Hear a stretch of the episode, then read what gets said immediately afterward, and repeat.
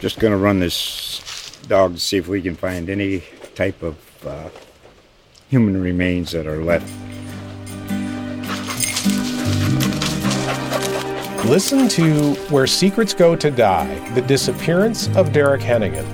From the Detroit Free Press, a new podcast set in the woods of Michigan's Upper Peninsula. Available on Apple, Spotify, Freep.com, or wherever you get your podcasts.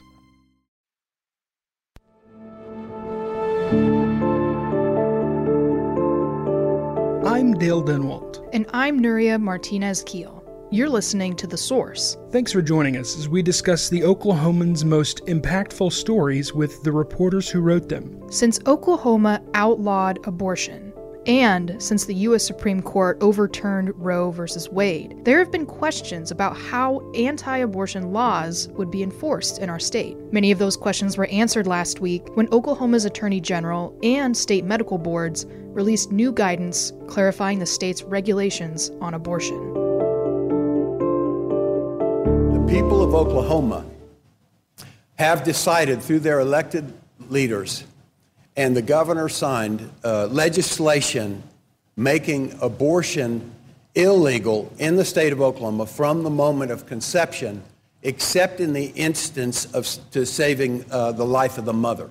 Reporter Dana Branham joins us this week to talk about her coverage of Attorney General John O'Connor's memo. Dana, who can be criminally charged over an abortion in Oklahoma? Yeah, so Oklahoma's laws, um, criminal laws on abortion, focus on criminalizing abortion providers rather than the person who would be receiving an abortion. So someone who performs an abortion or helps perform an abortion could be charged with a felony and they could face prison time or a fine of up to $100,000 years. Um, so there's two criminal statutes on the books. Um, one dates back to 1910, and the other one just went into effect last month. Um, and so that more recent one, the AG said in his memo, th- that's probably the one that will be the better vehicle for prosecution. And are there any exceptions to this law where the state would consider an abortion legal? Yes. So for the criminal laws, um, there's one exception, um, and that is the only exception, um, it's to save the life of the mother in a medical emergency. So you might have remembered reading or hearing about um, other abortion laws of Oklahoma's that allow for other exceptions, like abortions in the case of um, rape or incest. And the criminal laws don't have that exception. So there's really just one exception under the criminal laws. So the definition of abortion is really important here because there's been a lot of fear nationwide about whether contraception and other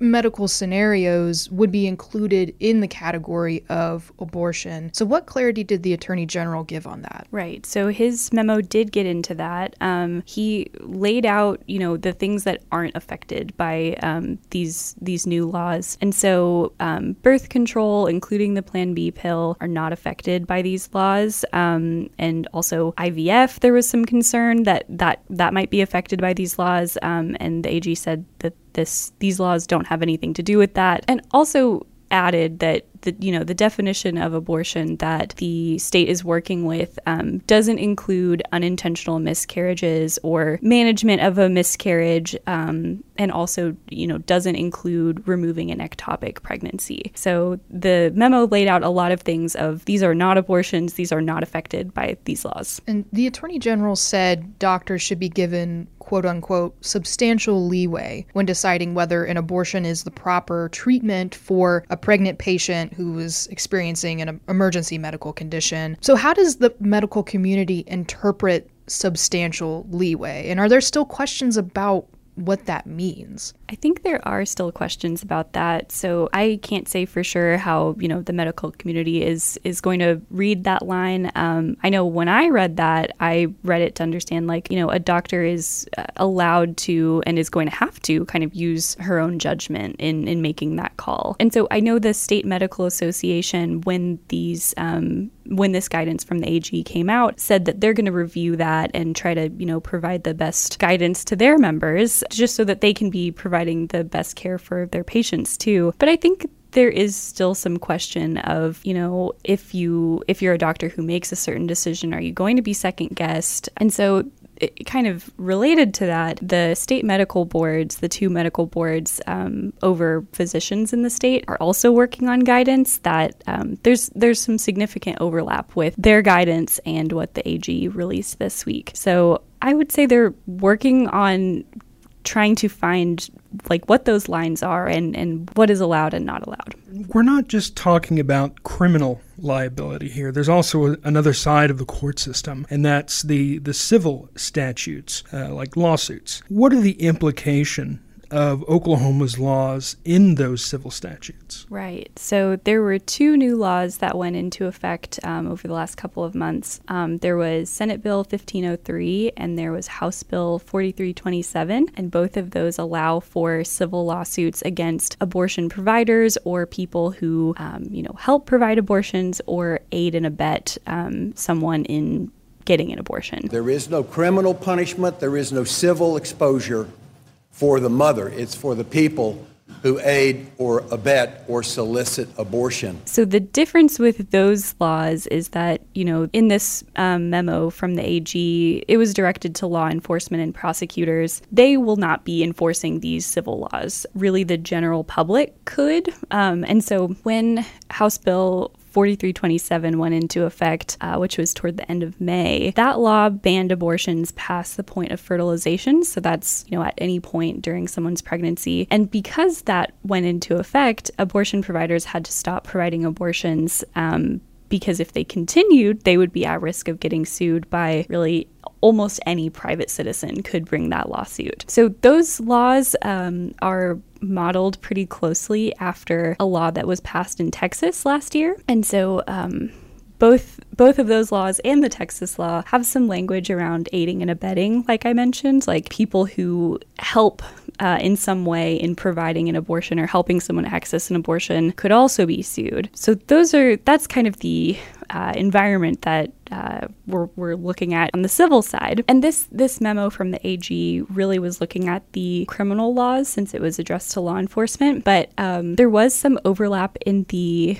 uh, aiding and abetting language that I thought was interesting, where the AG clarified that, you know, aiding and abetting you know, general advocacy for abortion or activism uh, in, in favor of abortion, that's not what aiding and abetting is talking about. So I thought that was a, an interesting piece of clarification there. Like you said, abortions in Oklahoma effectively stopped three months ago when the state passed legislation that made it uh, liable to a lawsuit and, and then later criminalized it um, to, to perform that procedure at any point in pregnancy. Roe v. Wade also was overturned since then, which further criminalized abortions in this state. But critics have said that Oklahoma's patchwork of laws were conflicting and confusing. Like you mentioned earlier, we saw multiple laws take effect kind of at the same time or within a short uh, span of time that said and, and enforced differently and did different things. So, Dana, what were some of the specific concerns that the state medical boards hoped to address in giving their guidance directly to doctors? Right. So, um, I think the the where we're hearing about, you know, this is conflicting or these laws are overlapping really had to do with the exceptions. Um, and so, like what the AG said, where the only exception is going to be um, a medical emergency, the State Board of Osteopathic Examiners, um, they released a, a draft of some guidance that they're working on that they'll vote on this month, where they said the same thing. Doctors should operate as though there's only one exception, and it is to save the save the life of the pregnant person. And so I think they wanted to you know, kind of reading between the lines on it, I think they wanted to shed some light on how what what that might look like in practice. And so there was a little bit of language in that document about, you know, if they're caring for a high risk pregnant patient, um, their their goals should be to preserve that person's life, to preserve the fetus's life, um, and to you know if if there does come to a point where it, an abortion might be necessary, that they need to monitor and wait until that emergency manifests, um, rather than you know, any sort of preemptive action. And I'll just add that the language in that draft still could change. It's not going to be voted on until the 15th. Um, and the other state medical board will be voting on similar guidelines on the 15th, but we haven't seen those yet. So they are expected to be very similar because you would want, you know, your your DOs and your MDs to be operating under the same guidance, but um, but we haven't seen that one, and the other one may change. And just keying off of that, even the Attorney General's memo was it was just a memo. It's not a legally binding opinion. So, how much room for interpretation is there with that? Yeah, I think there is some room for interpretation because you know, this memo, yeah, it says on it like this is not an official opinion of the AG. Um, and so maybe if this were an official opinion, maybe something, maybe things would be look a little different in it. But also, you know, individual prosecutors, law enforcement agencies, they're going to be um, kind of the that first step of someone who might decide to prosecute in, in a situation like this. So, although the AG did ask that these agencies consult with his office before they bring some of these cases, um, but again, still they're they're kind of those local first first line of how that would go. Yeah, sounds like they have discretion and, and how to handle these freshly implemented laws in our state, at least for the past several decades since we've seen these really in effect. Dana, thank you so much for joining us this week and continuing to cover this important topic. Today's podcast is possible because of the Oklahoman subscribers. We encourage you to subscribe if you can. Now you can read Dana's stories and more every day in the Oklahoman and at oklahoman.com. Check back next Friday for a new episode.